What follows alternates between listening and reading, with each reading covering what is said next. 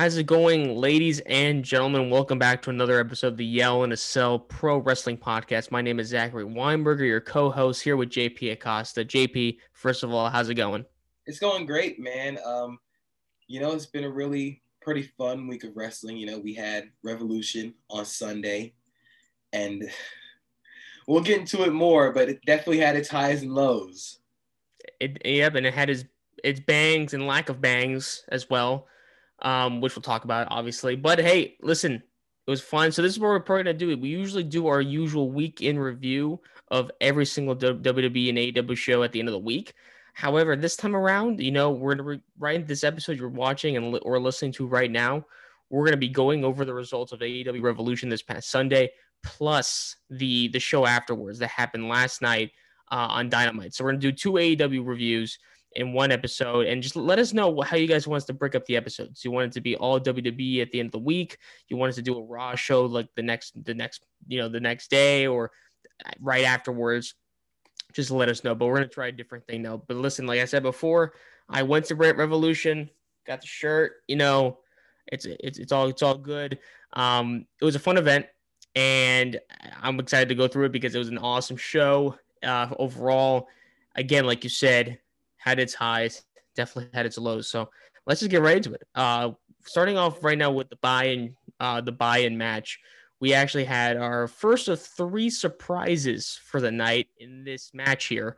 But Riho and Thunder Rosa took on Dr. Britt Baker and Reba, who was supposed to be there, she couldn't wrestle because of injuries. So she she had the ability to pick her partner, and who was it? It was Maki Ito, um, and she came out a huge I would say out of the three surprises that happened, that it was pretty. It was one of the loudest, and I was very shocked. That's awesome, dog. Uh, Maki is definitely one of the more popular wrestlers like in the world right now because she's hilarious. She is, and and like she did a really funny thing on Dynamite yesterday, which we'll talk about in a bit. But she pretty much did the same thing. She did her whole routine. I was with my dad, and obviously doesn't really know that much about Japanese wrestlers around the world, but he was just like, yeah, I like her because she was performing and she was doing all her stuff. Uh, it was it was really cool to see. Um, but you know, not a bad match between these four. Pretty much at the end, we saw you know kind of Ito do her shtick like she always does in the matches. Um, but you know, it started off with a brief back and forth between Baker and Riho. Obviously, with Thunder Rosa being in there, Thunder Rosa and Britt Baker have been in a little bit of a spat uh, recently, which we'll talk about again more so on on on Dynamite a little later. But we move on to the end of the match where, uh, after a double headbutt left by Riho and Ito reeling, Baker tagged in, delivered an air raid crash for two. Rosa entered the match, and those two kind of went at it. Um, but you know, when Rose did the Death Valley Driver right on on Britt Baker, Riho whipped Ito out of the ringside, but Reba got the crutch and hit Rosa right in the back of the head. Baker picked up the win for that. So uh, the heels win there, and I'm trying to remember who we picked for in this buy-in match. I think we picked the faces. I feel. Um, so our first, first, you know, L of, of the night so far, but not a bad match. You know, for for a buy-in show, I, I feel like that I would have replaced this match with another tag team match later in the night, um, but still a pretty good match. What do you think, JP? Um, I thought it was a solid match. Um, Maki Ito definitely got her time to shine in the match, which I think was the biggest reason for this. And it also continued the rivalry between Britt Baker and Thunder Rosa, which is arguably the biggest rivalry in the women's division since the inception of AEW. So it was good for what it, it did its job. You know, it advanced the rivalries and it showcased Maki Ito as being one of the best in the world. Absolutely, and yeah, and we definitely gonna see more her in, in the future of AEW as well. Um, but def- definitely not a bad match, like you said, pretty solid. Went on a little bit long than I, than maybe I would have liked, but still pretty good.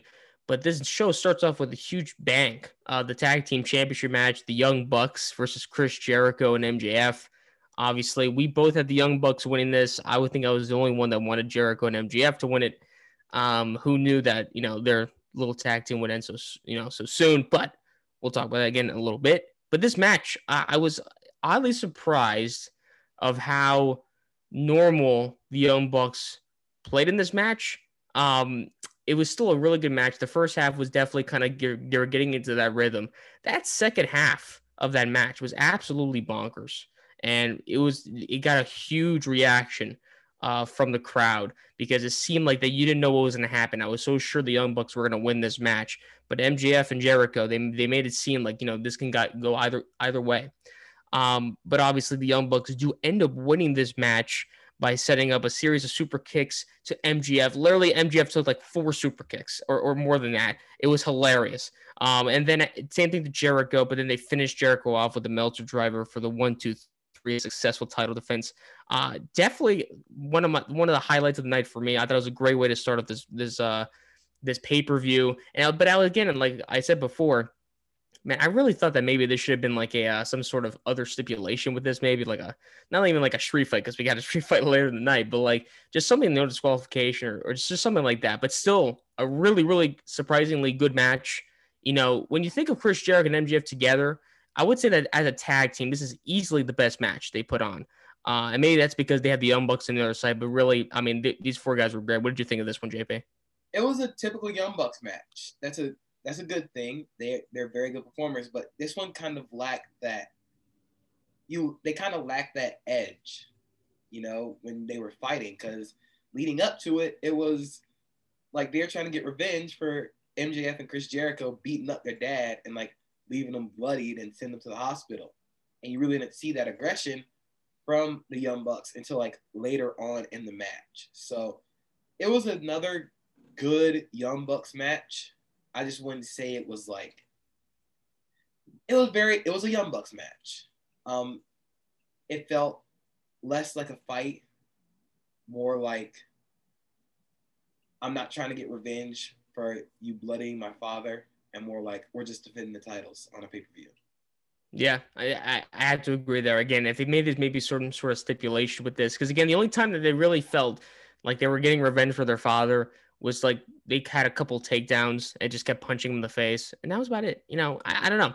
Uh, again, I thought it was a really good match. That second half really made the match for me. It was an awesome way to start the night there. Uh, but the Young Bucks do end up winning and retaining their tag team champions. And obviously, afterwards, I'll just cut to right now. We get a little bit of a, a backstage interview with Alex Marvez and Chris Jericho and MJF and the whole inner circle. And they pretty much say that change is coming to the inner circle. They're going to have a work council on Dynamite, which we'll talk about again. So, uh, change is coming to the inner circle. We'll talk about it in a little bit.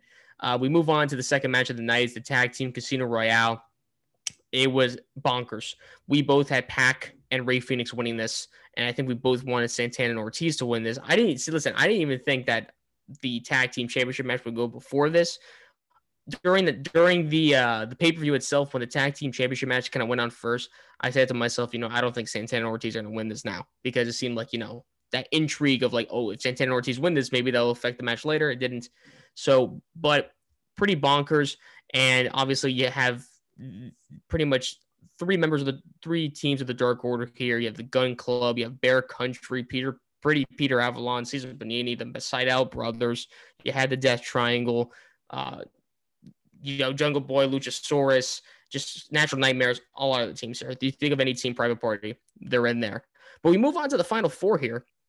The final four I thought was very interesting. It was Johnny Hungies, John Silver, okay, Jungle Boy, which by the way, real quick, I started a Johnny Hungies chant at Revolution. I felt so powerful.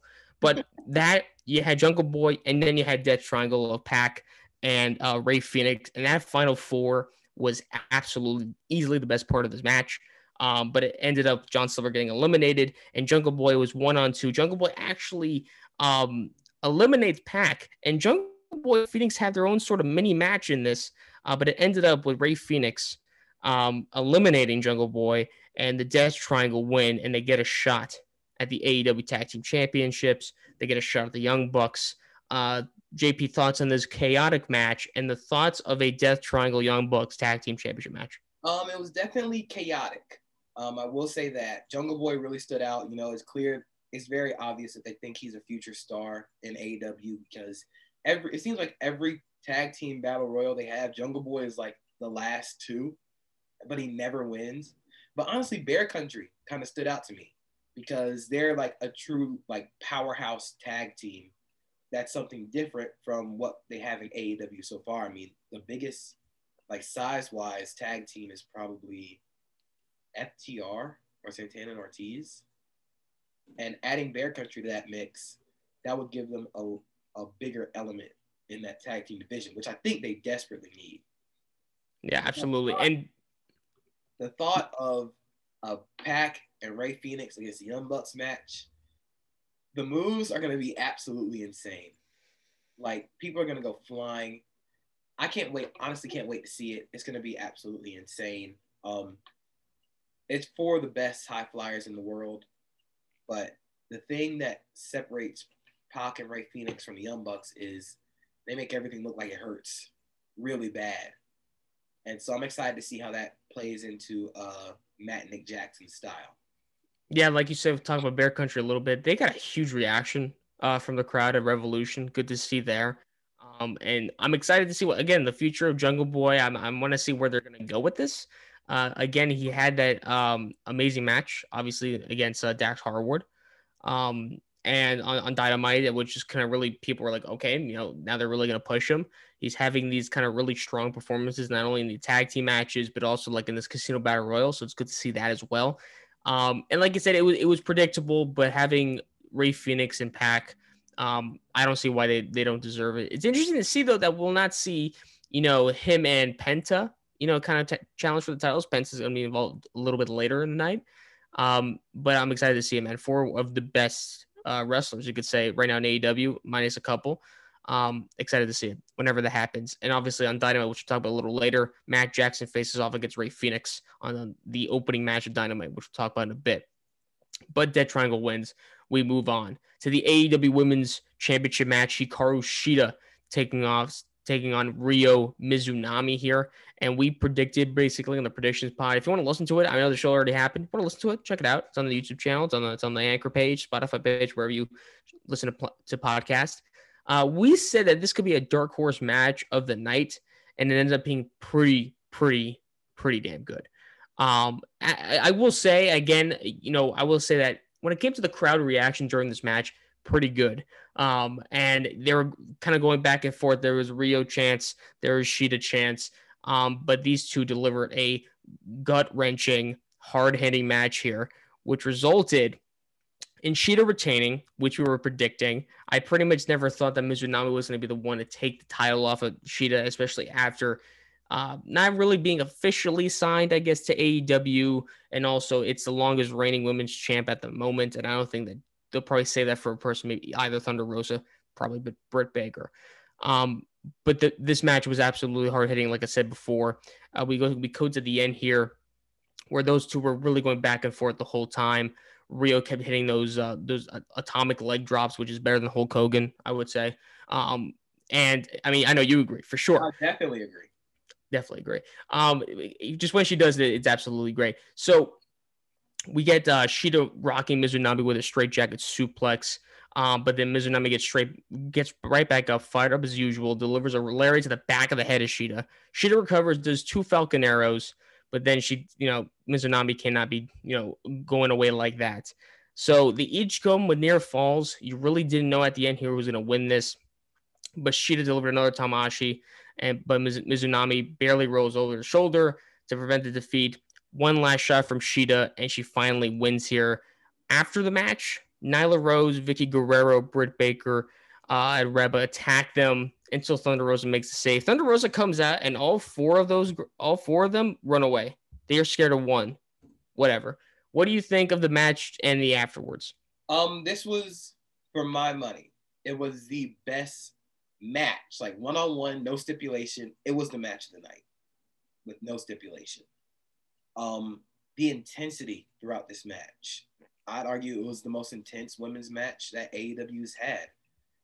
And it's something special when you have two women's wrestlers who have chemistry with each with each other and just wrestling in general. If you have two people who are really familiar with each other in the ring, you can expect a great match to happen. And that's what we got here.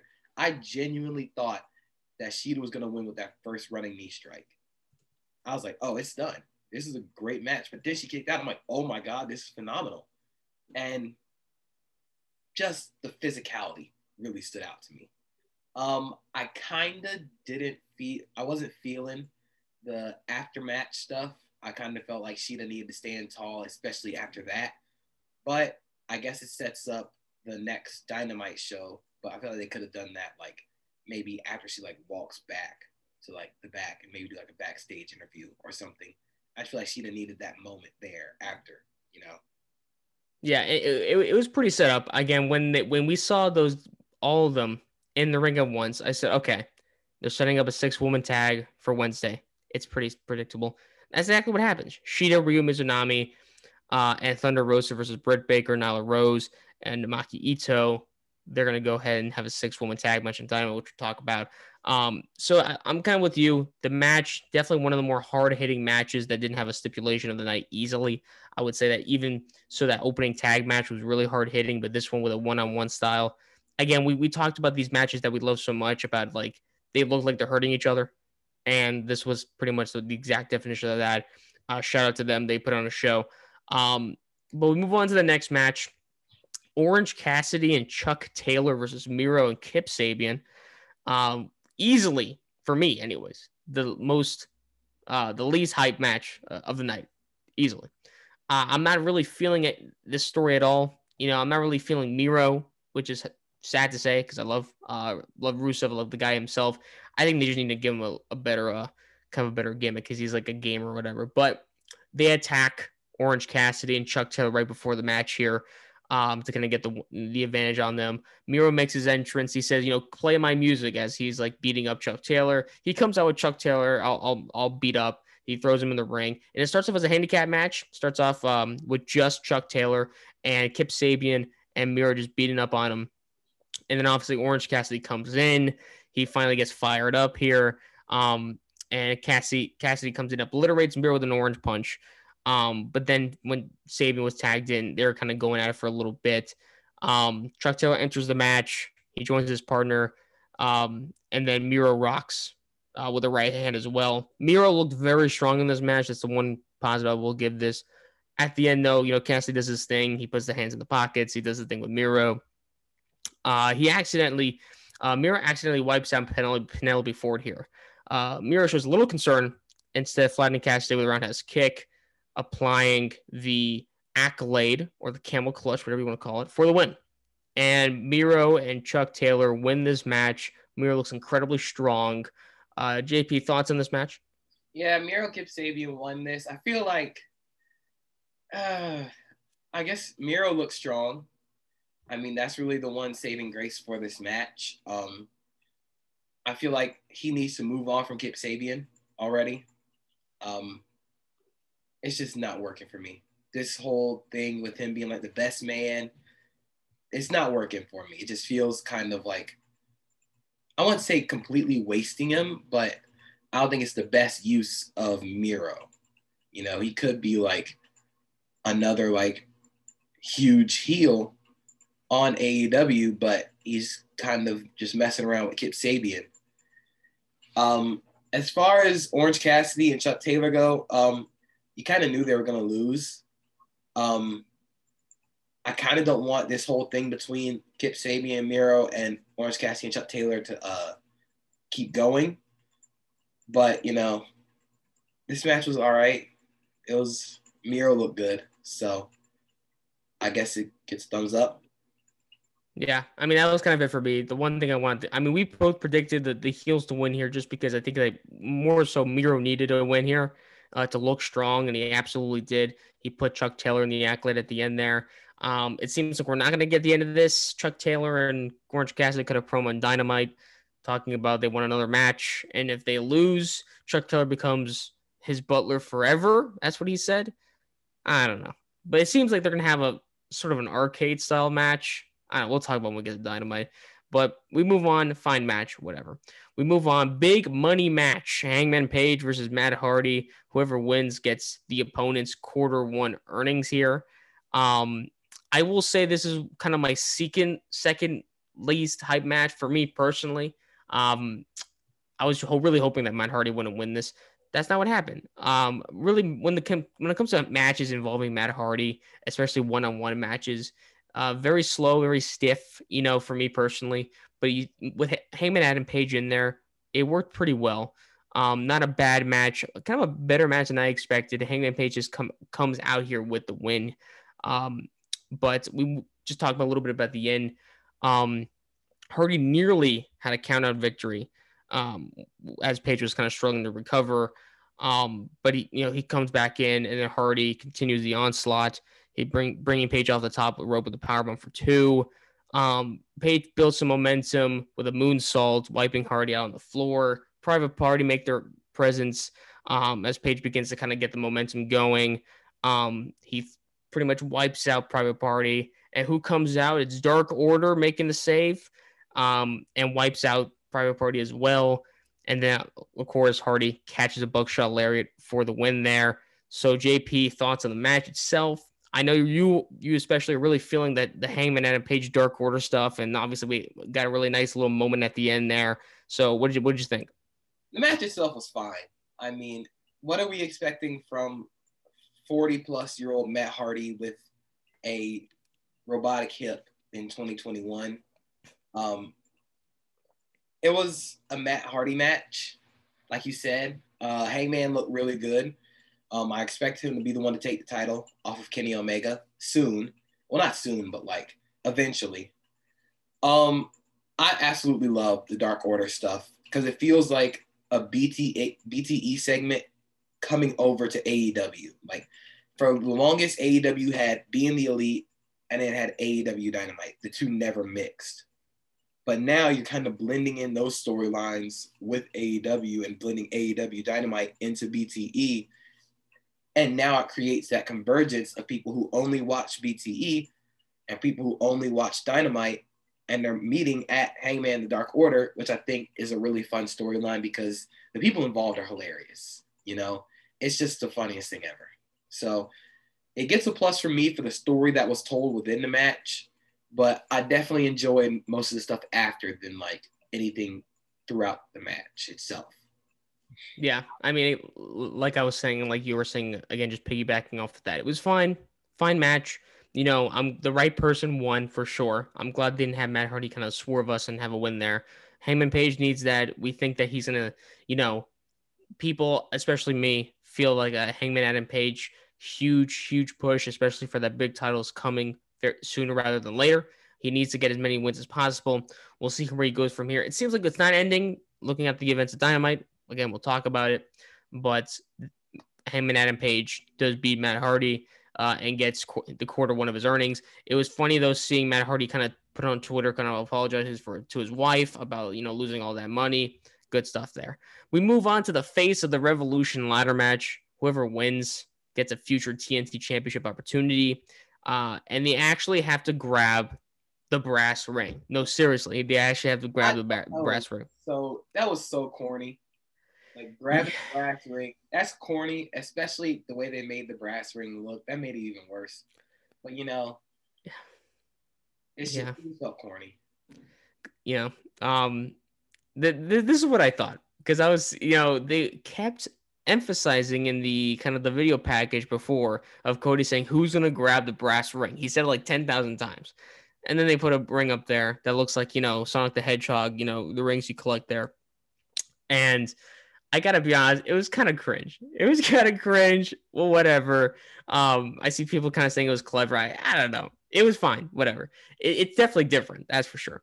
Um, but we get our second of third surprise here. The opponents in this match, Penta Lance Archer, Cody Rhodes, Max Caster, Scorpio Sky, and then the sixth person who was revealed to be all ego Ethan Page, uh, Karate Man, whatever you want to call him. Oh, excuse me, two different people. I'm sorry. um, but Ethan Page, good to see him. I mean, listen, I think they're gonna do a lot of good things with him. He's a definitely a great talent there. Good to see him there. What, what did you think of that reveal? I I love Ethan Page. His promos are great. He's a great person. He's definitely been grinding away to get that opportunity. Um, I'm glad that he's in AEW, not only because of the person, but he's another heel addition to the uh, roster. And, you know, Tony Khan, I think, said it after uh, Revolution was over in the media scrum that they're kind of looking for another heel after uh, Brodie Lee passed away. So Ethan Page could possibly fill that role of another heel, being kind of in that TNT title chase, but also maybe going towards the main title as well.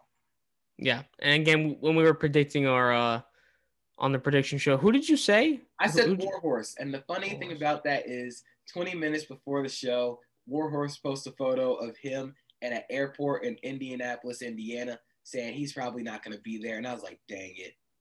Because there goes my pick. Yeah, that would have been cool to see though. I, I I did say I did say Ethan Page, um, because I thought his time in Impact was done, so it seemed like maybe you know the likely option, that's what happened. So it was good to see him. Uh, you know, people at first didn't know who he was, but then they saw, and then people got really excited. So uh, a pretty fun match here. Uh, just kind of going over the highlights a little bit here. Caster he uses his boombox to his advantage here. Um, we see a really brutal spot with Penta doing a destroyer on Cody Rhodes oh. on the ladder. And I remember when that he was setting that up, I had to take a video of that. I did. I watch it all the time. It's just an amazing spot. Um, he does that, and obviously we'll see that how that develops on Dynamite uh, with those two. Um, it, it, was just great stuff. We see Max Caster do a really beautiful elbow on the ladder.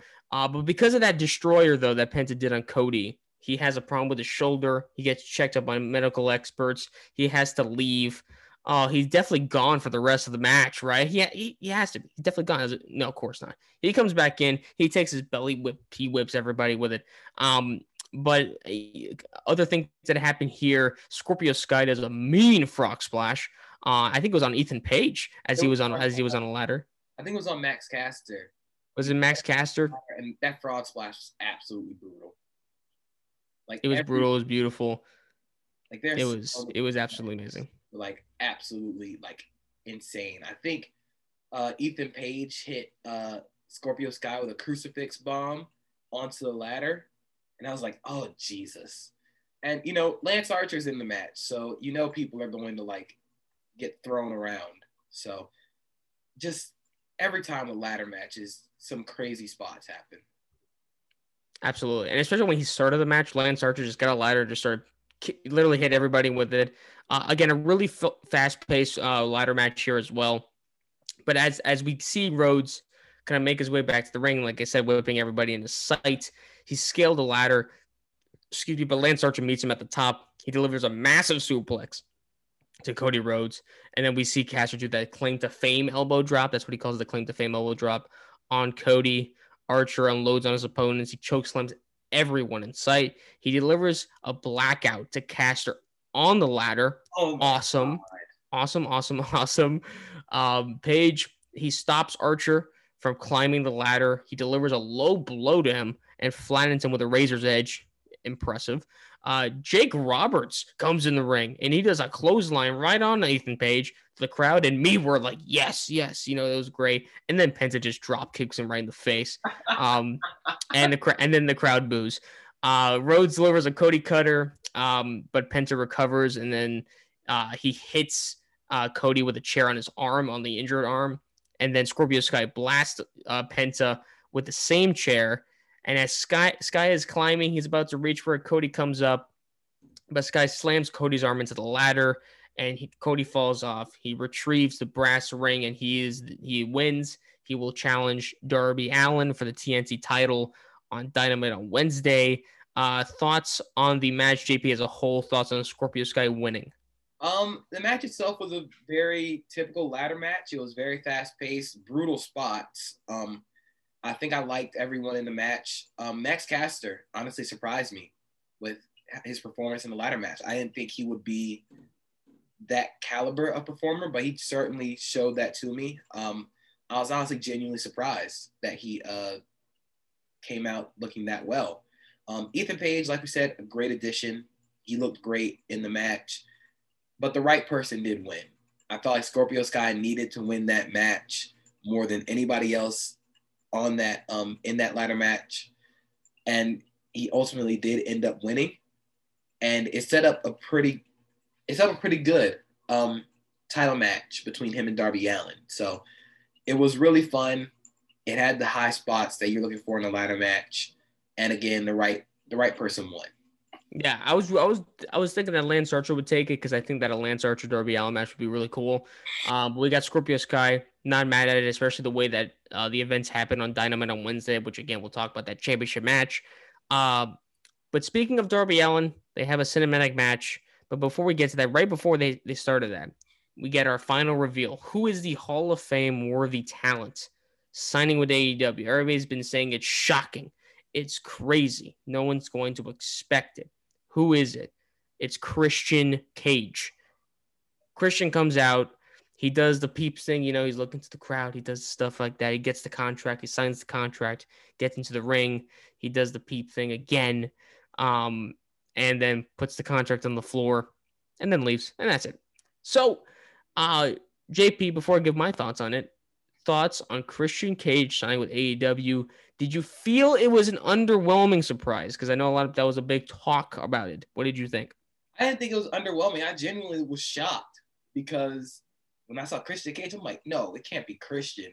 Like Christian Cage, it can't be. He was just in the Royal Rumble, and then it was him, and I'm like, wow, he went from the Rumble to AEW Revolution, and I'm honestly, I was honestly surprised. Um, Hall of Fame worthy talent, yeah, they were right because there are so many discussions of like, you know, Christian should be in the Hall of Fame, and he should.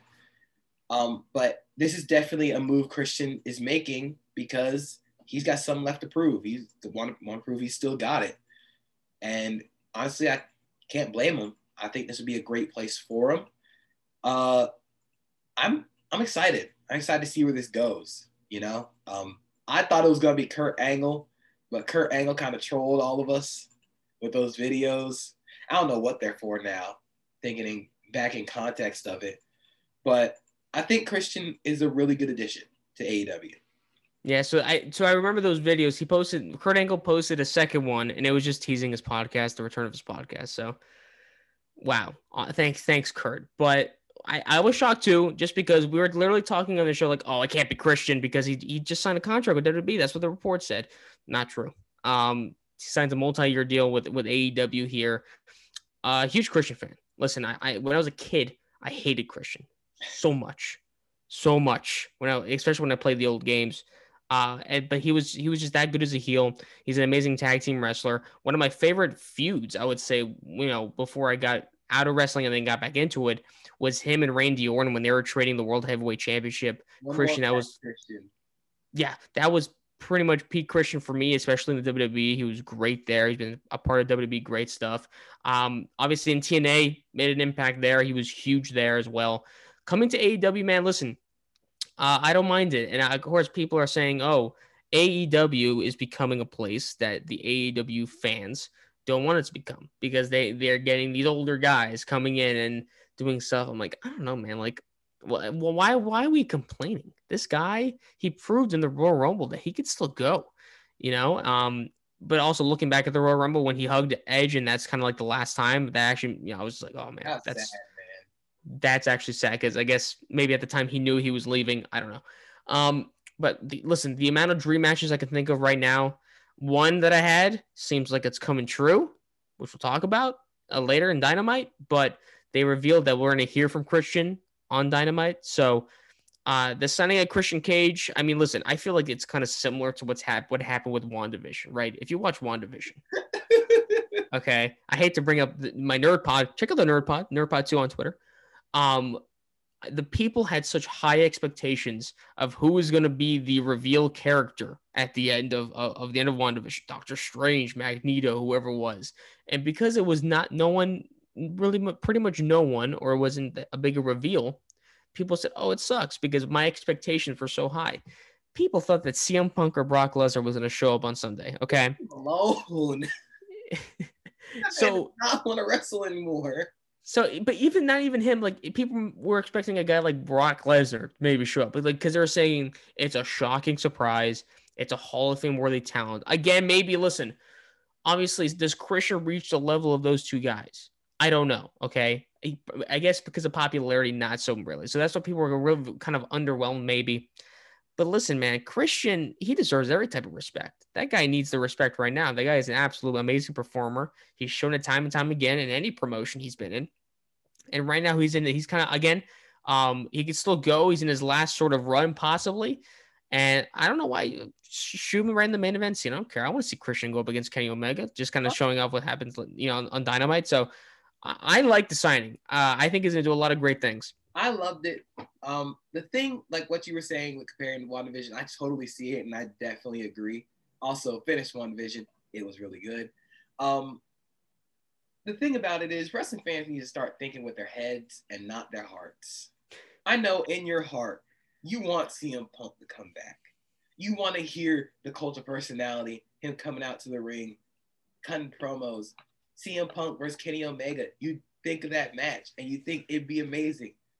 But I'm here to ruin your dreams. He does not want to wrestle anymore. Why do we keep making him think? Why do we keep thinking that he wants to wrestle? He doesn't want to wrestle anymore. If he did, he would have been back already. He doesn't want to be here. And then with the Brock Lesnar thing, that was like a near zero percent chance of Brock Lesnar jumping from WWE to AEW. That man does not want to wrestle. Because if he did, he would have been back at WrestleMania fighting with Bobby or Drew right now. But he's not. He don't want to be there. So please use your heads. I know that in your heart you wanted to see CM Punk versus like Jon Moxley. You know we wanted that. You wanted to see Kurt Angle. I wanted to see Kurt Angle. We have to start thinking with our heads, man. Because this is not, we can't keep doing this. Because we're going to hype it up all the way up here, and we're not going to give Christian the respect he deserves. Christian is a Hall of Fame talent. Like, if you think about the accolades, multi time WWE tag champion, European champion, I believe, US champion, world champion, intercontinental champion. I think it was ECW champion at one point, TNA champion. He's a Hall of Famer.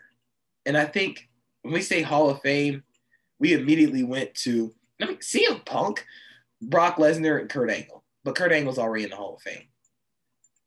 Christian is rightfully deserving of that spot. So, like, under hyping Christian being back wrestling full time is a disservice to Christian, honestly.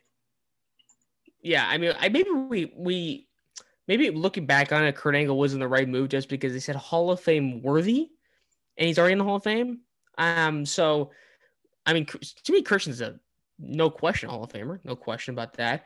Um, but really, like you said, you know, you ask, you're asking a very high thing to do, JP of asking wrestling fans to think with their heads because it's just not apparent in the wrestling in the IWC. Um, so wrestling fans, listen, I, I've been a lot, I'm a part of a lot of fan bases, okay, and wrestling has to be up there with like one of the dumbest, okay, one one of the just most irrational fan fans. So dumb. Okay, We're part of that dumb. So yeah, and I'm not going to tell you that I'm like the most rational fan, okay? So- However, I will say, just real quick, I will say that I'm definitely more rational than a lot of people out there. I was hyping myself up on Kurt Angle, so I am a part of that dumb. You can call me dumb for thinking that, but I am a part of that dumb community. But that means I get to call you dumb too, internet wrestling community. We are dumb. You have to use your head. um, it, it, it was just funny. So again, congrats to Christian. Listen, it's gonna be great. Um, I think besides because again, I, the reports that they then he he just he wants to wrestle. He wants to wrestle a lot. So let him do it when he has a lot of gas in the tank. I mean, again, the dream matches in AEW with the roster, it, it's it's so it's so vast. You can do a lot of stuff with it.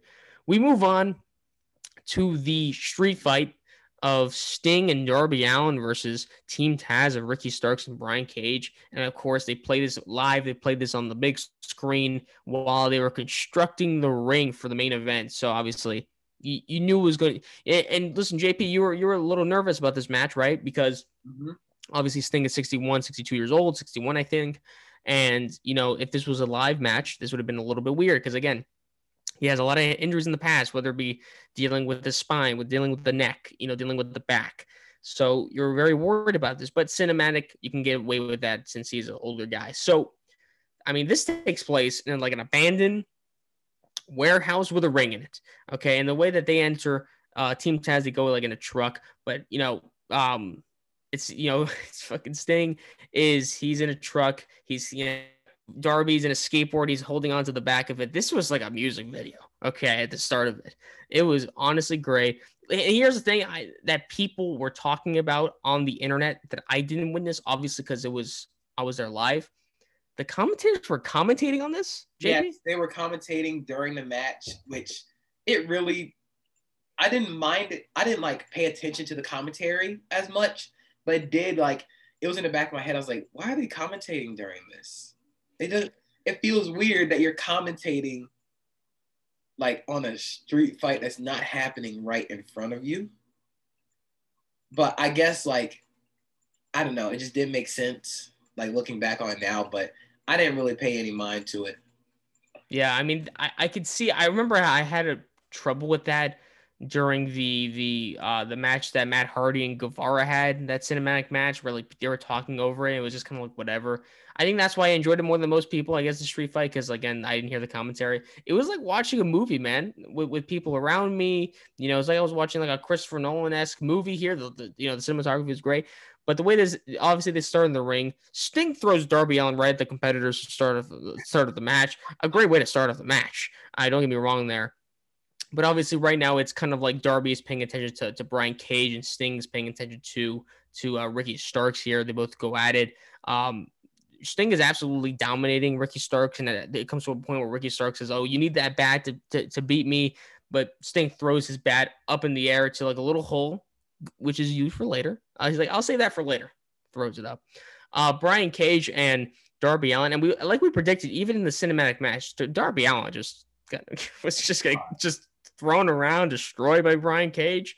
Um, it came to a moment where Will Hobbs actually came in and was beating up Darby. Brian Cage and Will Hobbs throw Darby through a window pane. Oh my, oh my, oh my God. Um, it was great. I remember one time Brian Cage throws Darby into into a door. He power slam, power bombs it through a door. He's taking all the trouble there. Um, but Cage you know, hits him with a vertical suplex as well. They walk a flight of stairs. He drops into a trash trash can. Um, he recovers, and then also Hook is there. Don't get me wrong. Hook also gets a couple shots into Allin there, um, and then Sting kind of gets into play here. Cage blasts Sting with a shovel, uh, and then you know he was in peril, but Allin recovers. He tossed him the black baseball bat and they pummel on the guys. Um, and then it comes to a moment where they're like, there's like a a uh, like a little hole. They're like on the second floor maybe, and there's like some wood on there.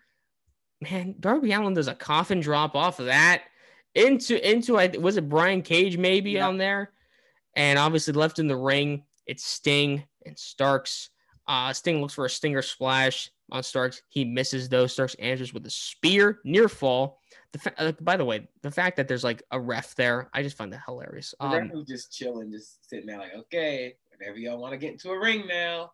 Yeah, please come. You know, you, you, you need to pin here. Also, uh, at the beginning, there was like these uh, Sting, Darby Allin, like little goons that kind of had like the like the face paint of both of them on the people. Kind of cool. Brian Cage just wipes all of them uh, in the beginning though.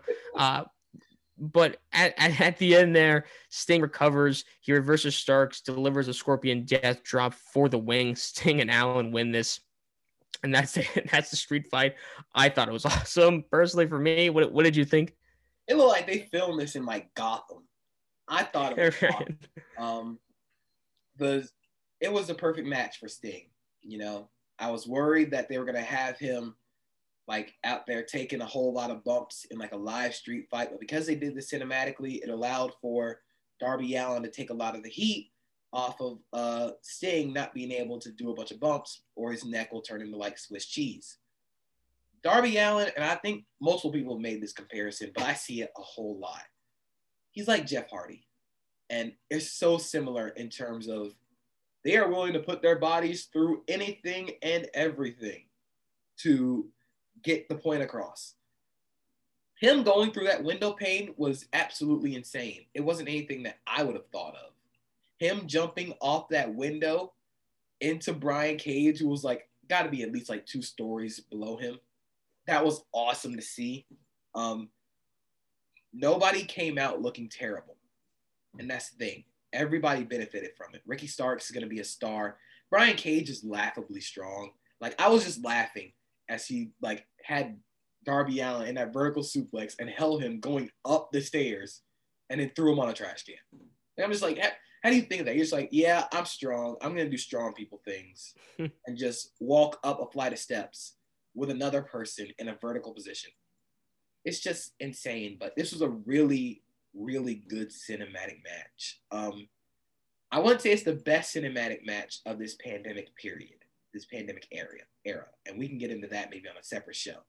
But these cinematic matches need to keep happening in wrestling, even when fans are back. Keep them because they're awesome. It allows creativity to basically roam free. You know, after um after the show ended, Darby Allin basically said like um the cinematic match was his idea and all the stuff that happened, he had a huge part in production and it was like filming a movie. And I'm like, that's perfect. Like keep doing that. Allows you to stretch the creativity a lot further. Yeah. It, I, I agree. They, they should just keep it. Um, and like you said, even when fans back, um, because again, you can get you can get away with that if you want to. Even though it would be great to see Sting back in the ring, um, obviously, sometimes you know, again, he's like you said, the injuries history is just too vast for him to be in an actual tag team street fight. So I mean, they can keep doing it. As for being one of the you know the best cinematic match pandemic period, I will agree that it isn't. Um, and maybe we have the same one. I don't know. Um, but it, it was definitely really good. It was better than a lot of them we've seen.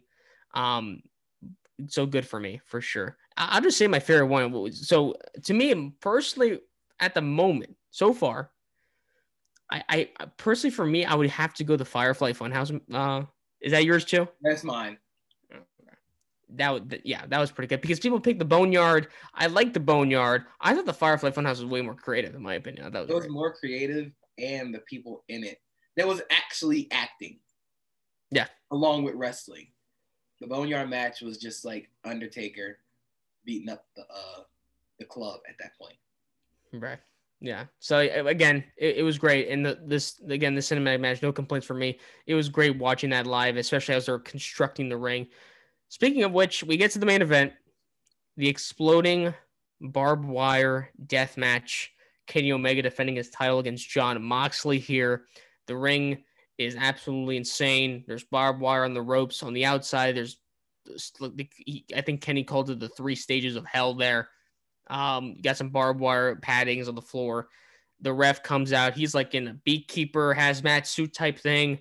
Um, you know, God bless him. And they come out. Moxley comes out. He and, he, and when it, especially when Kenny Omega comes out, he comes out in that T-shirt, uh, the exploding barbed wire deathmatch T-shirt, which I bought. I, I, I, I it's great, awesome T-shirt. Uh, we'll get to the end. Whatever. Let's get to the match. Um, I, I, cause I really want to talk about that ending. um, but again, the I was super hyped for this match. Um, I've seen a couple exploding barbed wire death matches in the lead up to this. I'm like, oh my god, if it could be like that, if we can get an explosion like that at the end, this would be an amazing match. The match itself was awesome. Nothing really to complain about here. We'll go through it pretty much the, the start of this and like to every exploding barbed wire death match, it was kind of like a test of strengths of who can throw the per- person at the barbed wire ropes. Uh, and and actually Omega got the advantage and and actually did it on Moxley to start it off, and it was absolutely crazy uh, when he threw it to when he did that to him. Um, but let's, we'll talk about the match there afterwards. Uh, the, the lower leg Moxley was nursing throughout the whole match. Uh, Omega immediately targets it. Um, he does a figure four on Moxley. Um, Moxley answers by grabbing a wire a wire wrap chair and sawing away at the leg of Omega. This leads to they go to the outside there. Uh, Moxley, you know, he brings in the weapons as well uh, with that as well. And then Omega tried to go for a snapdragon, snapdragon. Moxley fell out of it. He sent the cleaner into a barbed wire board, cracking it in half. There's barbed wire boards in the corner of the ring. Um, my, it, Omega actually hits a moonsault, um, for, for a two count. Uh, Moxley sent Omega into the wire twice, I think two explosions. Um, Moxley sent Omega into another wire board, driving him down to a suplex of his own. He wrapped a wire around his own arm. Moxley did and tried to go for a clothesline, but he ate a snapdragon and then another snapdragon. Uh, Omega rocks him with a V trigger, but Moxley delivered a lariat to that. Um, awesome match here, really. Um, Omega drove Moxley into the ropes again, another explosion, before selling explosives effect on his eyesight. You, you Moxley was like he, he had like a thing. He was like swinging the bat even though he couldn't even see. Um, and then we finally see the one of the stages of hell on the outside be used. Moxley delivers a paradigm shift on Omega onto the the stage of hell. Both of them, I mean, you can say that Omega definitely got more of the brunt there, but still, I mean, Moxley is just in pain and explodes. It's great. Um, we get back in the ring. Moxley uses a spool of barbed wire uh, around his ropes and again on Omega. He did a pile driver on him. And then the commentary team was talking about the the countdown to the ring apparently and here obviously live we didn't we, we heard noises of the countdown but we didn't actually see it on the screen um another a couple more v triggers from omega he did a one winged angel on moxley i thought it was over this is the best rope break i've ever seen in my life moxley uses a rope break he gets his leg on the on the ropes but the ropes explodes but it's a rope break nonetheless um so good stuff by him um but who comes out? It's the Good Brothers. They come out, they make the save. They give Omega an exploding barbed wire bat that he used. Could not keep him down. Omega sets up the chair and delivers a one winged angel on head first onto the chair. One, two, three. Omega wins. Omega and the Good Brothers to keep laying it on him until we see finally the countdown clock. Eddie Kingston is came out and he's like he pushes away the guys. He comes into the ring. He's trying to wake up Moxley because he's out. Uh, the countdown goes down five, four, three, two, one. Mox Eddie Kingston covers Moxley because it's gonna be an, it's gonna be a big explosion. It's gonna kill them. Sparklers on fourth corners, a little bit of an explosion on the outside, and that's it. Um, so bad, horrible explosion. Though at the end, Eddie Kingston is selling the F out of it. He is passed out. We see officials come in the ring and they're checking it up on him. Again, Kingston's passed out. Omega's, you know, now Omega Moxley is, is on the floor. We actually see Cody. I don't know if the if the live feed called this. Let me know. We see Cody kind of on the uh, the ramp, kind of looking onwards. I, I noticed that as he was looking on, maybe seeing if it was okay or not. Um, and then afterwards, you know, Moxley kind of gets up. Kingston's fine. Uh, I guess the, the feed was cut off at this point, but he, he, he got cut off as they were tending to uh, Kingston and Moxley. We didn't get to see uh, Cody on the ramp. Okay, and then so I'm guessing you guys also didn't see what Moxley said afterwards. I guess those released a little later. Oh, they, they posted on like YouTube and Twitter, and that's how I found out. All right, cool. So yeah, so so uh, being that, that I was there live, he he definitely got the mic and he said, you know, I, I, he can't even walk. He's like stumbling. He's on the ground. He just like, you know, there's one thing we know. We know that Kenny Omega is a tough son of a bitch, but he can't make an exploding ring worth of shit. He says that. He also says, like, again, that, you know, um, he, you know, that he's gonna get pissed effing drunk after this. Uh, he thanks the fans for coming out. He's saying that, you know, sorry for the terrible explosion, whatever. So before we get to the, I want to talk about that post media thing that Tony Khan did about the uh, explosion afterwards. But let's get to you, JP. Thoughts on this? Thoughts on the main event? This was awesome. I I hate to sound cliche, but it was awesome, man. Um, as someone who's not really that heavy into death matches, I have a very uh, light stomach. Blood like that makes me queasy. This death match is really fun and it was really cool. You know, they paid homage to the death matches of old. You know, even with Moxley coming out with the Atsushi Onita uh, style jacket. Um, you know, paradigm shift through the um, the one of the stages of hell was so cr- not cringe as in bad, like cringe in oh my god, I could feel that. And they beat each other to a pulp, man, a bloody pulp. Um, the spot where I think Moxley sent Kenny into the uh, ropes face first, then sent him back first. I was like, oh, Jesus. This match was every bit as physical and intense as I wanted it to be. Um, you know, the Good Brothers getting involved in the end, you know how I feel about the Good Brothers. And they're not great, they're not terrible. They're kind of just there. So I think they didn't add much to the story or to the match, in my opinion. But otherwise, it was a phenomenal match. Yeah, I listen. This is the one match I was looking forward to. I, you know, again, I'm a huge fan of these hardcore style death matches. I'm a huge fan of those.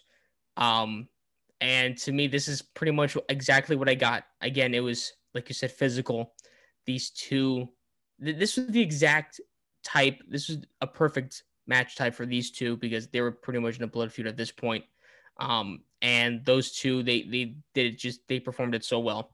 And again, all the spots dealing with the barbed wire and the exploding ropes, even the stuff in the corners, the three stages of hell on the outside, it was all perfect. And especially having Moxley kick out of the one winged angel, but putting his foot on the exploding rope, it was just it was just awesome touches that they had throughout the match that made it so much more enjoyable, especially to watch live. Uh, seeing the fans' reaction just made it so much better.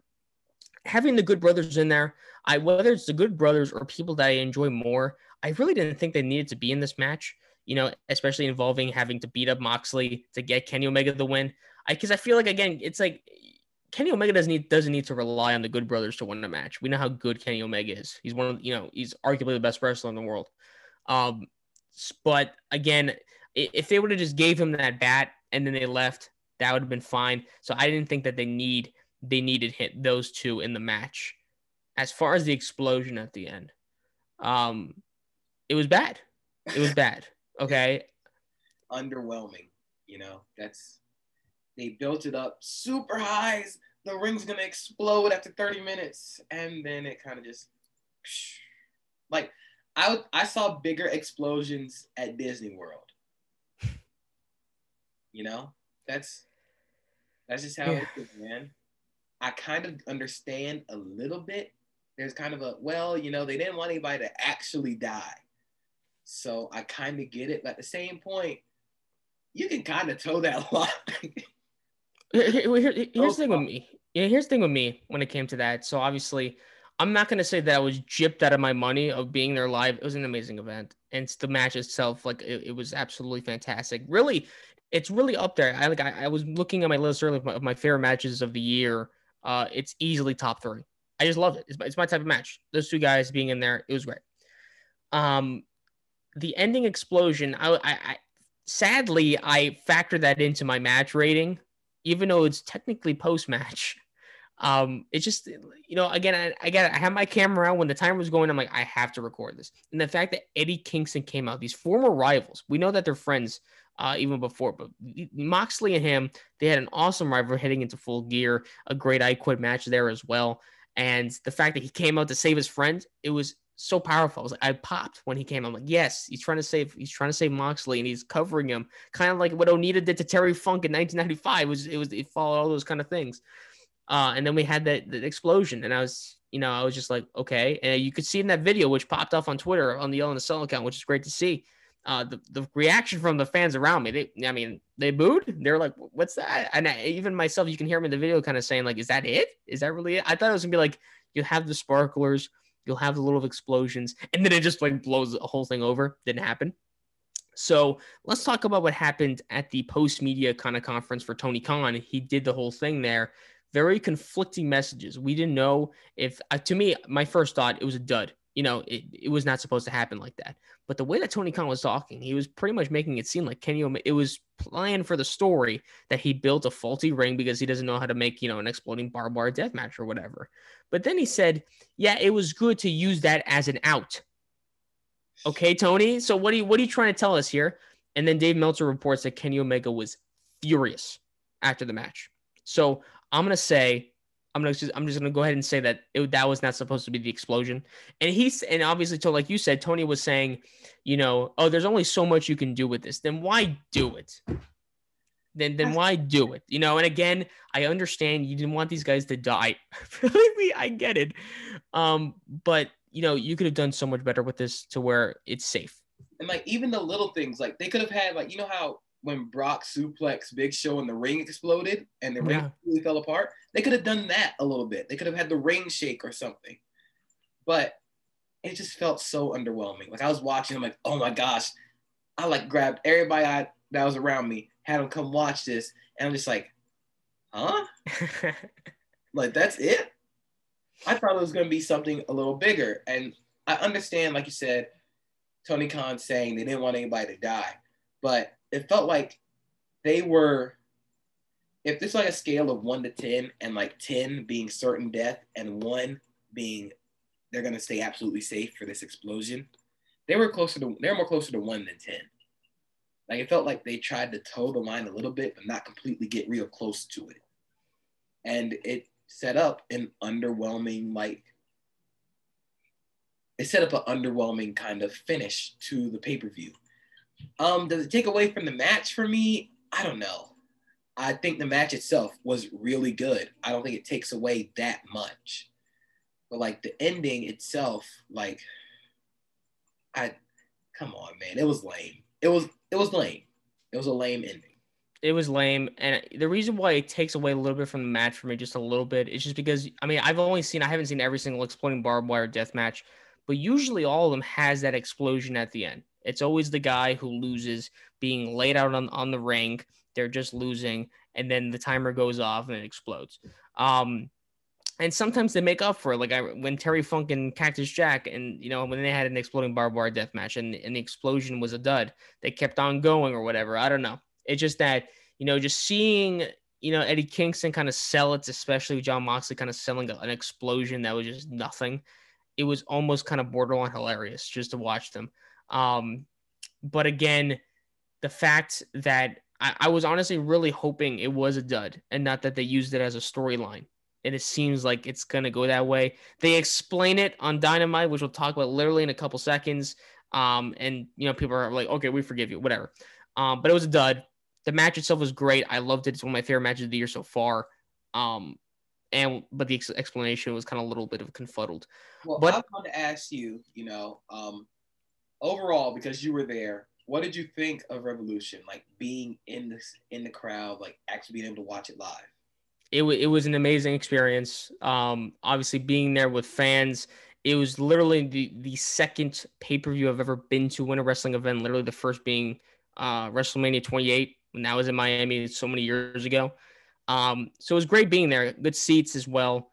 Um, and it, it's better known that we had some really good wrestling. We talked about the matches before, and having that main event be so grand, and the match ended up being awesome uh, was great. I will say that honestly, that dud explosion at the end maybe added to the experience a little bit, just because you hearing the fans and interacting with them, and and even recording it live there. It was an experience, and it's something like again, it's going to be in AEW history forever. That's for damn sure. So being there as a part of history, kind of good to see. A good show overall. Is it my favorite AEW pay per view I've seen? Maybe I'm biased because I was there it's definitely up there, but we really didn't have a bad match here. The worst match was that tag team match with Miro, Kip Sabian, and Cassidy and Taylor, and that wasn't even that that really bad either. So good stuff there. Got to see, you know, got to see all the major players. It was great. Um, but let's go ahead and move on to Dynamite now. And the again the show right after Revolution, kind of the you know the fallout of Revolution, as you can say. Uh, and this show starts off with a singles match of Matt Jackson versus Rey Fenix. Again, Rey Fenix and PAC, they won the Casino Tag Team Battle Royale. They're going to get their shots at the t- tag team titles. These two have a match. Uh, JP, you watched Dynamite yesterday when it was live. I watched it today. Uh, I, I think I remember you tweeting that it started off a little slower than you expected. Do you want to explain what that meant for you? Yeah, it just felt like it started off real slow. And – it kind of reminded me of the tag title match that they had, where it starts off real slow, but then it goes super hot at the end. Um, that's kind of what I was feeling from that match. You know, it felt like they were trying to feel each other out, but it was a good match. I wouldn't say it's like match of the night, but it was a good match. Yeah, you know, I I I, definitely enjoyed it too. Listen, I, I I'm very excited. It's just weird, you know, weird for me to see kind of like you know having one of the young bucks in a match by themselves with you know not being in a tag team match. It was really interesting to see. I thought these two had a good match again. It definitely had slow moments, but like kind of like that tag team match with the Young Bucks, Jericho and MJF. That second half of the match was way more uh, fast paced. Uh, th- these two kind of felt the rhythm, felt you know kind of the chemistry going on there. Um, we get to the end there where literally both opponents in the ring they wipe out the their tag team partners on the outside. But then you know Rey Fenix tells Matt to get back in here so they can fight. They trade super kicks. Not probably my favorite spot of the whole time. They're you know the whole thing where like you know Matt super kicks Fenix, but Fenix kind of kips up and, and super kicks Matt. Uh, some good stuff there. But it ends up with Fenix uh, doing a, a roundhouse kick on Jackson, and then he hits him with a super kick. Jackson tries to go for a tombstone pile driver, but Fenix counters that with a sit down version of the, of the pile driver, and he beats him clean as a whistle. JP, so um, were you surprised at Fenix winning this, or were you, were you, do you think it's a good setup for their match a little later on? It's a good setup for their match. I don't think the Young Bucks, I don't think Matt or Nick have a single win as a singles wrestler.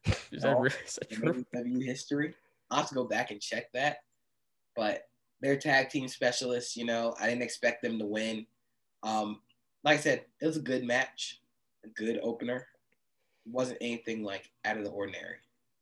Right.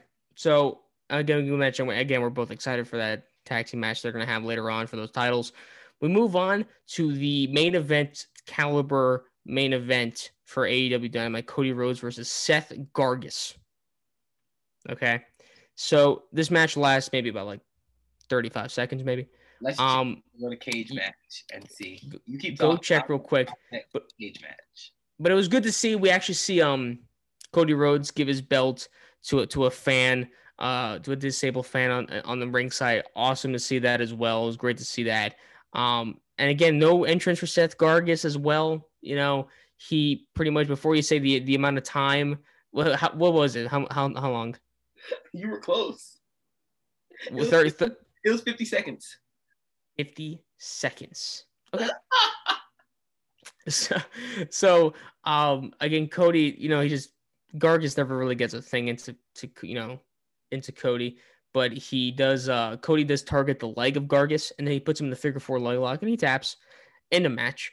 Um, but afterwards, we see Penta as Miedo on the Spanish commentary team and he kind of takes off his, his kind of headset and says, "Hey, Cody," and he, he tells one of the Spanish commentators to kind of tr- a little bit of translation for him, and he interrupts, and he pretty much tells Rody that he that you know that you lost uh, on Sunday at Revolution. If it was just me and you, you would lose again. Um, and he says that he would, you know, he would beat him up so bad that Cody wouldn't be able to hold his newborn baby girl. And when he heard that, Cody just like immediately went after him, and they just started him and Penta were just started fighting, and people to you know separate them. So they're having a St. Patrick's Day Slam, is what they're calling it next week, and it's going to be Cody Rhodes versus Penta.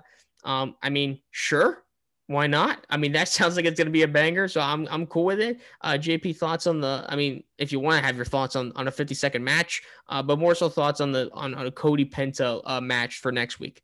I like that they're having these two guys feud because it's it seems like neither of them are doing anything now, especially with Cody out of that feud with um Shaq.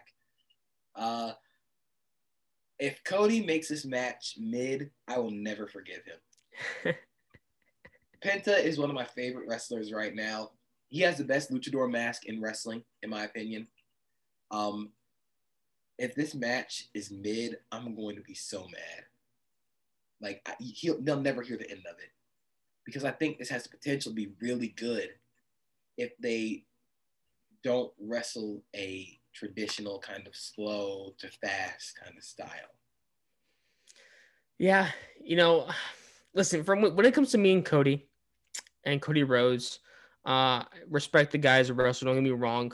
Um, maybe a little bit overrated, in my in my in my personal opinion, just for me personally. But when he goes, he can really go hard. And to me, I, I don't see why having a Cody and Penta match it would not be a banger, possibly match of the night. So I I don't know if I might might be on the same page with you. If you if you don't put on a really good match here, I'm never gonna forgive Cody. I mean, I don't forgive Cody already for having a crap entrance thing with Snoop Dogg, but you know, it's not bad. It's bad, bro. It's bad. It, it's it's it's, it's not good. You hear it on TV.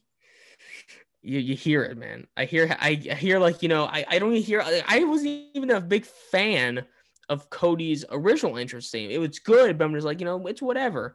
And then I'm just like, I wish that theme is back now because of Snoop Dogg. Why does Snoop Dogg got to do this? It's not even that bad.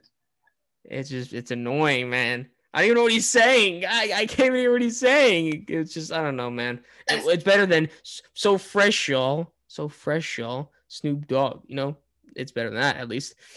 Um, it's bad, JP. It's bad. So move on. we'll move on to Tony Schiavone interviewing Sting after their win at Dynamite. There, um, he doesn't, you know, he doesn't even get a thing in because Lance Archer with Jake the Snake Roberts comes out and says, you know, um, he's kind of interrupting him and giving a, a pseudo threat uh, to Sting there. And he's to say, well, I'm to prove why I'm the face of the revolution, not Scorpio Sky, because he was in the ladder match. Um, and afterwards, Sting just ends the promo, you know, having nothing else to say. Uh, briefly on that, JP, by the way, I'm if this sets up a Sting Lance Archer match, I, am worried for Sting. I'm even more worried for that match than I am for the street fight. Uh, kind of brief thoughts on that. What, what, what did you make of that? Lance Archer's gonna send Sting to God. if they haven't met, oh my God. Sting was like, you know what? I took a power bomb from Brian Cage. Throw me straight to the deep end with Lance Archer. It's fine. I'll just have my back turn into one of those um, fruit roll-ups at the end of the at the end of the match. I mean, it's gonna be cool, kind of promos leading up to it, because I think Lance Archer is massively underrated. But yeah, he's gonna send him to God. That's especially if it's like a live match. Yeah, N- not gonna be good for Sting. But we move on we move on, and we have Ethan Page have his debut match in AEW, a one-on-one match against Lee Johnson with actually, QT Marshall. Actually, it was Spurs Mavericks featuring Ethan Page versus Lee Johnson. Right. Excuse me. Excuse me. Um, so this time, you know, I was kind of watching it back, and I heard kind of people kind of say this on on Twitter and social media and stuff like that. I, I as I was watching this match, I'm like, why am I hearing defense?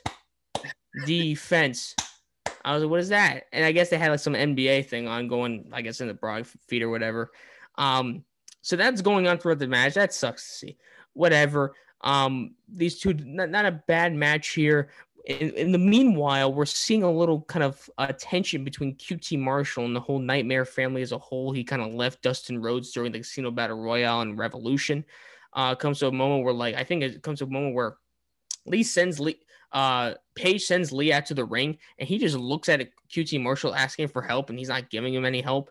You know, and then we get to the end there where Page um, uh, does a razor's edge for the win, and QT Marshall just simply walks off as Ethan Page is laying onto uh, onto Johnson at the end of the match. Dustin Rhodes eventually comes out for, for the save there and helps him out. He looks at QT Marshall like, what's going on? He walks away. Uh, thoughts on the match, JP, and thoughts on what's going on with QT Marshall? Uh, do you care or do you not care? Um, it's really unfortunate that this match was interrupted by the wrong audio playing because it was the debut of a recently signed wrestler for AEW. Um, I thought it was fine. It served its purpose. I kind of don't care about this QT Marshall thing because I kind of don't care about QT Marshall. So cool, I guess. But Ethan Page is going to be a huge player in the AEW uh, division, men's division, for a long time. Yeah. Um, I don't care the whole QT Marshall thing. I mean, if they make it interesting, good for them. That, that'd be great. But I don't know the whole Nightmare Family stuff. It's kind of like you know they really have to convince me that I should be interested. But good seeing Ethan Page get a win there. Say again. How do you even get put in the Nightmare Family? I, I guess you got to get recruited. I don't know. Sounds like a um, but obviously, yeah, it probably is. But obviously, this kind of started in that casino tag team battle royale when I think that he actually he also he eliminated both of the Gunn family, and Dustin Rhodes kind of got a little mad at him for that. So we'll see how that goes. So before we get to, uh, we'll hear from Christian Cage with Tony Schiavone. We got a little bit of a promo earlier of Jon Moxley and Eddie Kingston uh, in a house with a little bit of a fire uh, in, in kind of the front of them and they pretty much explain what happened. You know, they were kind of saying how, you know, that was a terrible explosion and they're blaming Kenny for it. Eddie was explained what happened. He said he passed out because um you know, he, he was watching his friend about to maybe get blown to shreds. He compared like he said the last time I blacked out in that type of situation, I was in a jail cell in my hometown doing some of that sort of stuff. I mean, when Eddie Kingston talks, you'll listen, and it's always great. So seeing Eddie Kingston kind of ex- kind of explain what happened was really cool. Moxley, you know, says that you know while the explosion was terrible, I didn't I didn't win back my AEW championship. I still got my drinking buddy back. Awesome to see those two kind of do that. He says, you know, he was talking about the T-shirt. He's also wearing that exploding barbed wire deathmatch T-shirt. Good to see that too as well. Uh, he says, you know, it, all that match created that was good was his lousy T-shirt. Kind of cool design though, but that's the that, the greatest thing after the match that I created was this T-shirt, not the explosion itself. Um, so good to see that as well. I think they said at one point that they said that Impact made the explosion happen, and was like, okay, burn, yeah, okay. Oh my god, that was pretty funny when I saw that. I didn't even see that. Oh, did you not? Did you not hear that? Oh, no, yeah, that's what they said. Impact. No, Impact. Yes, that strays for no reason. For Impact, they're gonna lose their champion too. Uh, we'll talk about oh. that actually in a, in a, little bit as well. But yeah, uh, they blamed Impact as well for to, for the explosion as well. Um, but we move on. Tony Schiavone is supposed to be talking to Christian, uh, Christian Cage. He doesn't come out. Who comes out? It's Kenny Omega, the Good Brothers, Don Callis. They get to the ring. They have their own uh, side of the um of the explanation of what happened. And he pretty much Don Callis pretty much is like the sneaky politician that he kind of acts out to be. He was kind of covering it up and saying that that we took away what what Moxley and Kingston wanted. They wanted that heroic ending that you know they're gonna go off into the into the sunset as as these dying champions or whatever. And they took that from him. And he says we're looking at social media and and stuff like that. And we're glad we took that that feeling away from you that you want to see this big explosion and you're left with sparklers, you know, and stuff like that. Uh, there was no explosion, like we just said.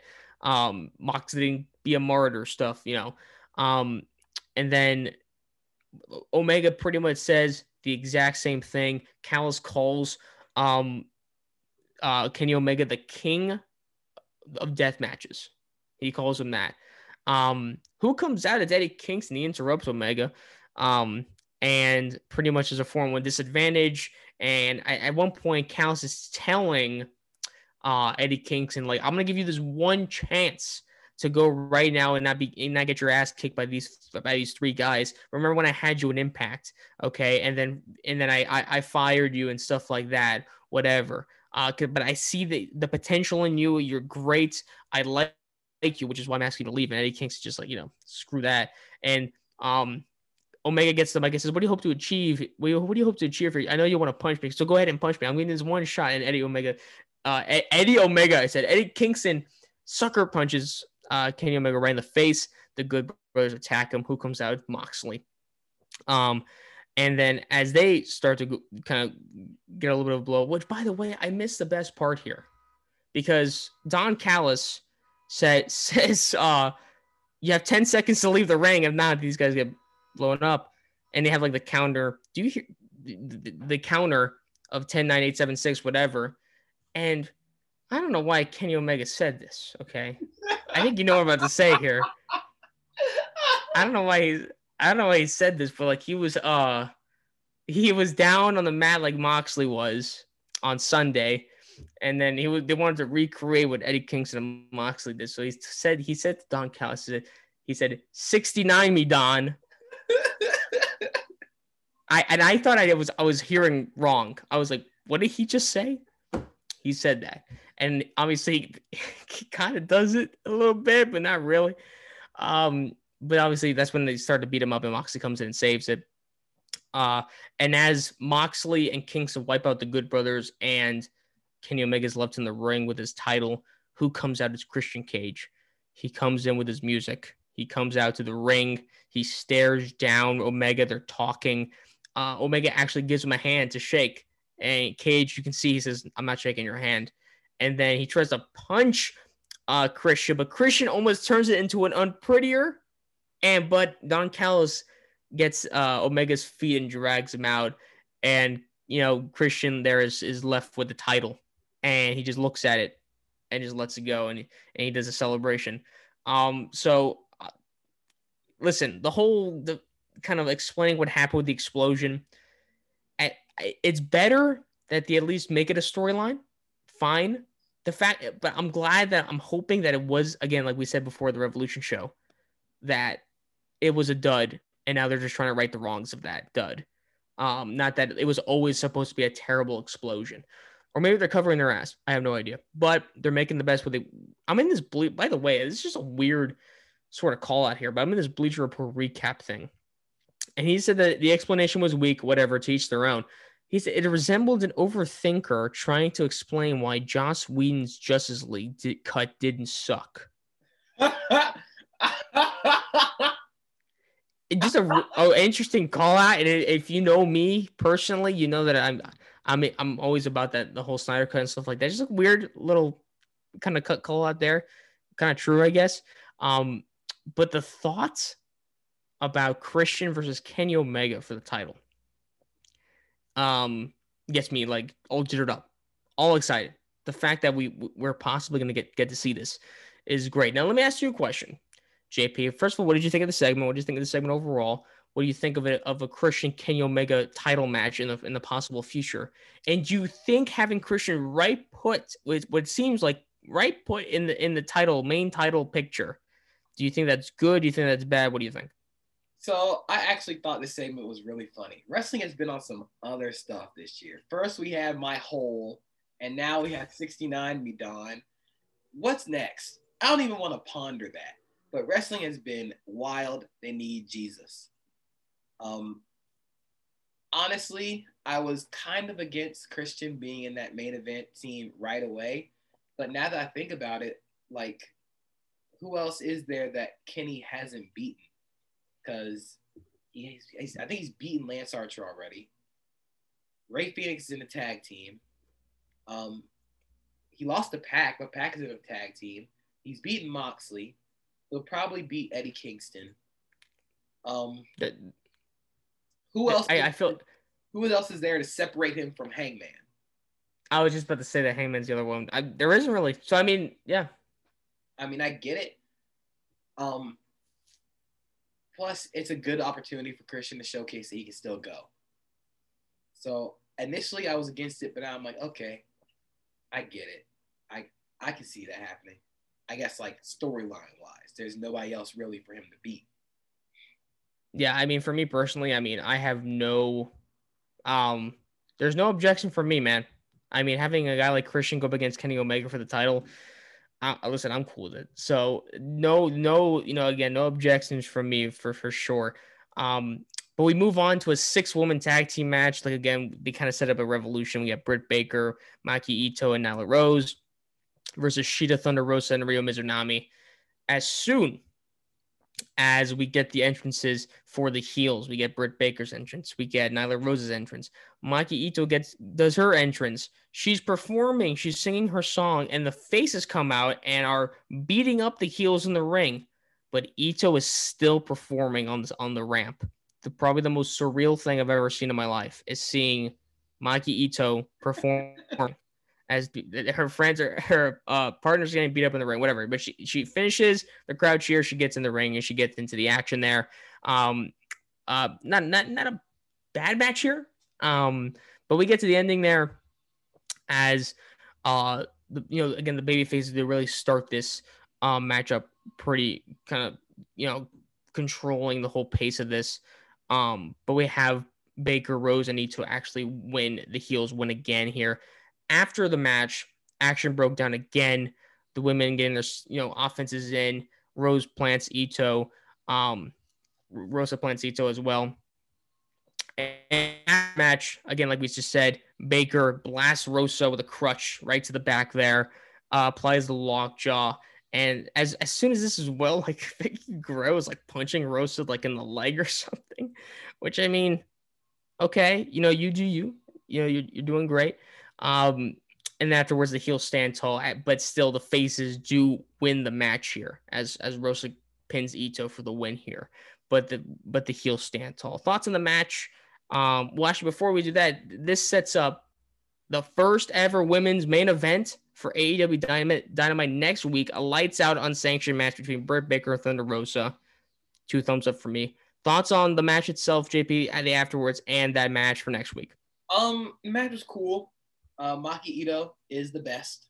That's one of my main observations. Maki Ito is the best, and so is Ryo Mizunami. Mizunami, and everyone that match is actually, um, it was a fine match. Um, kind of didn't like that the heels beat up the faces after like after the fact they won. I don't know. Uh, I guess it advanced the storyline, but I don't know why Nyla Rose and Vickie Guerrero were beating up on Thunder Rosa. I mean, what did Thunder Rosa do to them? So, I mean, I'm honestly 100% excited for this women's match, main event, uh, the unsanctioned match between Britt Baker and Thunder Rosa. Um, their match a few weeks ago was brutal, intense, physical. I expect much more of that in this unsanctioned match. It's going to be interesting to see how they do it on TV instead of on pay per view. They might just say, like, it'd be pretty funny to say, like, on the, you know, how the TV guide shows that AW goes until 10. It'd be funny if they, like, had it, like, cut off at, like, 9.30 or, like, 9.45. Hmm. but they just keep airing it because it's lights out as unsanctioned. So it'd be pretty cool for them to do that, kind of play into it. I don't know how they do that. I just brainstorming, but I'm excited for that match because it's the best feud that the AEW Women's Division's ever had. So I'm excited. I'm excited too, man. Again, um, we've been talking about kind of the one of the problems with AEW has been kind of the acknowledgement or the sh- or shining the women's division. The talent there is really great, um, but they're not giving the acknowledgement it deserves. Having this being the main event, especially with two people on the level of women's wrestling that like Britt Baker and a Thunder Rosa, it's great to have, and having that stipulation is really good as well. Uh, but we move on to the main event, TNT Championship match: Scorpio Sky versus Darby Allin. Scorpio Sky grabbed an actual brass ring uh, to get this opportunity at Revolution. So he'll face off against Darby Allin here. Darby Allin's coming off of, a, of an amazing street fight. So uh, obviously, he, he starts off early. Before the match, though, they actually uh, fist bump out of respect. Cool to see. Uh, we, at the moment, Scorpio Sky, I guess, is still a face. Um, but Scorpio Sky dominates pretty early here and but the champion he you know he hip tosses him out of, out of a submission hold attempting a comeback scorpio cuts him off uh, really balanced uh, match between the two guys Allin enters with a stunner falls with a sunset flip bump for a near fall uh, throughout the match Allin is really challenging him with these pinning predicaments uh, scorpio sky does a, does a trio of german suplexes before Allin fights out of it uh, sky reestablishes control and probably the most brutal spot of the match for me, which I, I when I was watching this, it really kind of stood out to me. Scorpio Sky does a German suplex to Darby Allin onto the turnbuckle. Oh. And you saw Darby Allin's head like bounce off the middle term. I'm like, okay, that that was awesome. I thought that, I thought that was a great spot there. Um, Allin tries a baseball slide, uh, but but Sky, you know, caught him with a cutter on the floor. That was really cool as well. Scorpio Sky, good performance here. Uh, Sky adds a brainbuster back inside the ring could not put Allin down though, to, though for the three moments later. He tries for the TKO, but Allin counters to a small package for the one, two, three. Darby Allin is still your TNT champion. Afterwards, the champion tries to show Sky uh, some respect. He kind of like goes up to him with the title and he kind of just slaps him on the back, you know, for respect, whatever. Sky comes out and he he pretty much trips him from the leg and does like a and does a leg submission hold and he is not letting go. Aubrey Edwards and all the officials are trying to pull him off. Um, but it, the damage is already done. Sky stares at his hands for a moment. He flashes a smile and he leaves. And he leaves out of the heel tunnel, which I think it's Tony Schiavone or Excalibur. They they pretty much kind of point that out as we get to the to the main event segment, um, but pretty much showing that he's a heel. Thoughts on the match, JP? Um, it was a fine match. I feel like, excuse me, it feels like they could have done more, but I don't think this is the end of their feud, especially with Scorpio Sky turning heel. It was a great way to establish him as a singles star now, which I think he should have been well due for. I mean, on AEW Dark, he was just kind of beating up uh, Griff Garrison. So not really much. Who, who? I know who's Griff Garrison, but yeah, I'm I'm glad that he got this opportunity to kind of showcase himself in a singles match on Dynamite. Wanted him to win a little bit, but the heel turn is re- really well done, and it's definitely not going to be the end of Darby Allin versus Scorpio Sky. Yeah, you know, the reason I want to compare to what's happening with Scorpio Sky to what's happening with Apollo Crews and because I feel if they're going to get the title, uh, they should get the title in their full kind of gimmick, not being like having that turn of like, because right, you know, the first two title matches, I think that Apollo Crews got with Big E, he was kind of like on the edge there. He was approaching heel, but he was still kind of the face character. He didn't get into the real gimmick yet. But now that Apollo Crews is in is in his kind of like form of his uh, gimmick right now, I wouldn't mind him having the title. Same thing with Scorpio Sky. Let's have it be a true heel here. And then I wouldn't mind him seeing with the TNT title. I wouldn't even mind seeing a second match here because I thought this match, this kind of the main event today, was pretty entertaining. It showcased a lot of what Scorpio Sky can do, and pretty much kind of validated for me that this guy could definitely be a mid a mid card champion, the TNT champion there as well. Don't mind it as well. We move on to the main event segment, the Inner Circle War Council. Chris Jericho and MJF, they lost at Revolution against the Young Bucks for the titles. They feel like change needs to happen. They all come into the ring and they and Chris Jericho kind of leads it. He introduces like the proceedings. He says when when an army, you know, they they're in the steady decline, they have a war council so they can redirect the plans of what they want to do. So whether that means uh, doing some stuff to the inner circle, maybe that means adding a new member to the inner circle. And MJF cuts him off. He says, "I don't think this. I don't think the inner circle needs a uh, a new person to the group, I think it needs someone to be let go. And as soon as it says that, Sammy Guevara's music hits. He comes out and he says, and Chris Jericho says, What are you doing out here? You know you're dead to us. He's I need to show you something. I need to show you something, Chris. I know you hate me to, I'm the last person you want to see, but I need to show you this. Please look. He looks at it and it's MJF telling, it's MJF telling um, Santana Ortiz and Jake Hager that uh okay, it's like a secret video that Sammy Guevara put in the locker room, whatever that we're gonna, we're gonna turn on Chris Jericho, and you know we're, we're gonna kick him out of the inner circle. So MJF says, um, "I didn't want you to know like this, Chris, but it has to happen. Get him, boys." And he tells Jake Hager and Santana Ortiz and Santana Ortiz and Jake Hager they look like they're about to be Chris Jericho, but then they turn their backs and they're standing with Chris Jericho alongside with Sammy Guevara and MJF. Just like he's he's looking all crazy. Um, and he this this is a great segment. And then he he's kind of trying to you know talk his way out of it, like like like the heel like he does was going to do. And then they kind of corner him, and and then he drops on the floor. He says, "Please, please, please! I I I never wanted to do this to you. I never wanted to d- destroy the inner circle because I was creating my own." And then the lights turn off. They turn back on. We see FTR, Shawn Spears, and Tully Blanchard in the ring, and then they start going at it and MJF is perched onto one of the onto one of the turnbuckles. He's just watching as FTR Shawn Spears, uh, who sets up a chair on, on the corner on the bottom, and he sends Sammy Guevara's face right through the chair. Um, they absolutely destroy him, and then in, they're still in the ring. MJF he busts open Chris Jericho with that dynamite diamond ring. He gets the baseball head and adds it to the midsection and to the face, setting him out of the ring. Chris Jericho is all bloodied up now. Uh, we get to the end there. They go to the ramp, and Wardlow power bombs Jericho off the ramp onto some tables. And that is the ending result. We see MJF alongside with his new group. MJF outsmarting people. I love to see it. JP, what did you think of this? This was a phenomenal segment. Um, it had so many twists and turns. That's really what I got from it. I was like, oh no, Sammy's back uh, are they to try and beat Sammy up? Then I saw he had the video. I'm like, oh, MJF has done something to the video. Then they see the video. I was like, oh no, they're to beat up Jericho and Sammy. And then they turn like, oh, they're to beat up MJF. And I'm like, oh wow, MJF has this thing of his own. Um, I'm excited to see where this goes. Um, I don't think this is to go to another Stadium Stampede match. I think that's a little too gimmicky.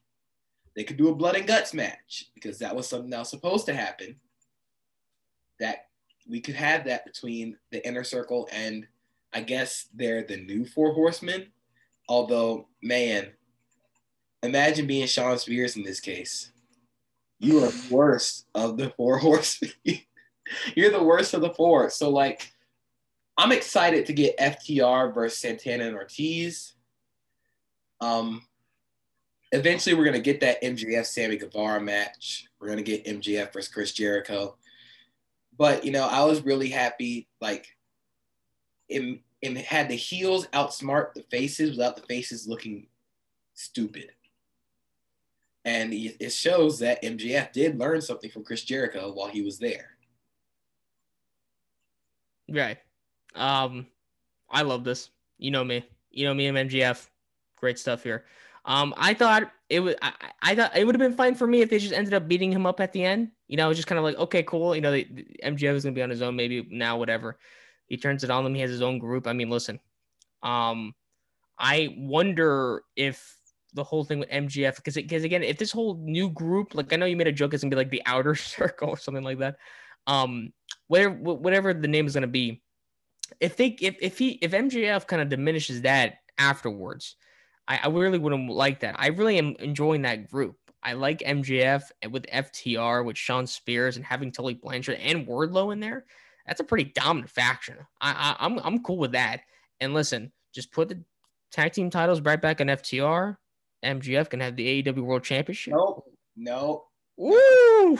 I love that. You make Shawn Spears the TNT champion, and I would have to go down to AEW and drop kick Tony Khan for that. Oh man, I mean, I already want to drop kick Tony Tony Khan right now, but um, I listen. I, I thought it was great, great ending to the Inner Circle World Council. And again, like you said, you named of all the matches that could possibly happen: FTR and Santana and Ortiz, MJF and Jericho or Guevara, uh, some other matches. I guess we'll see another maybe Wardlow and Hager, which I don't want to see, but maybe we'll see that Shawn again. Spears, Shawn Spears banger on the way. I mean, I'm not a huge Shawn Spears fan. Whatever, if he just hits people with chairs, okay, fine.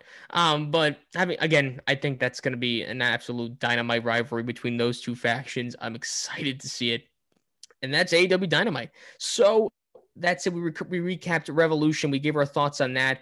We gave our thoughts on Dynamite. Uh, we also had a crazy episode of NXT. Also Raw. We're getting SmackDown tomorrow. We're gonna do a weekend review show like we usually do, but it's gonna be for those three shows. It's gonna be for Raw, for NXT, and for SmackDown.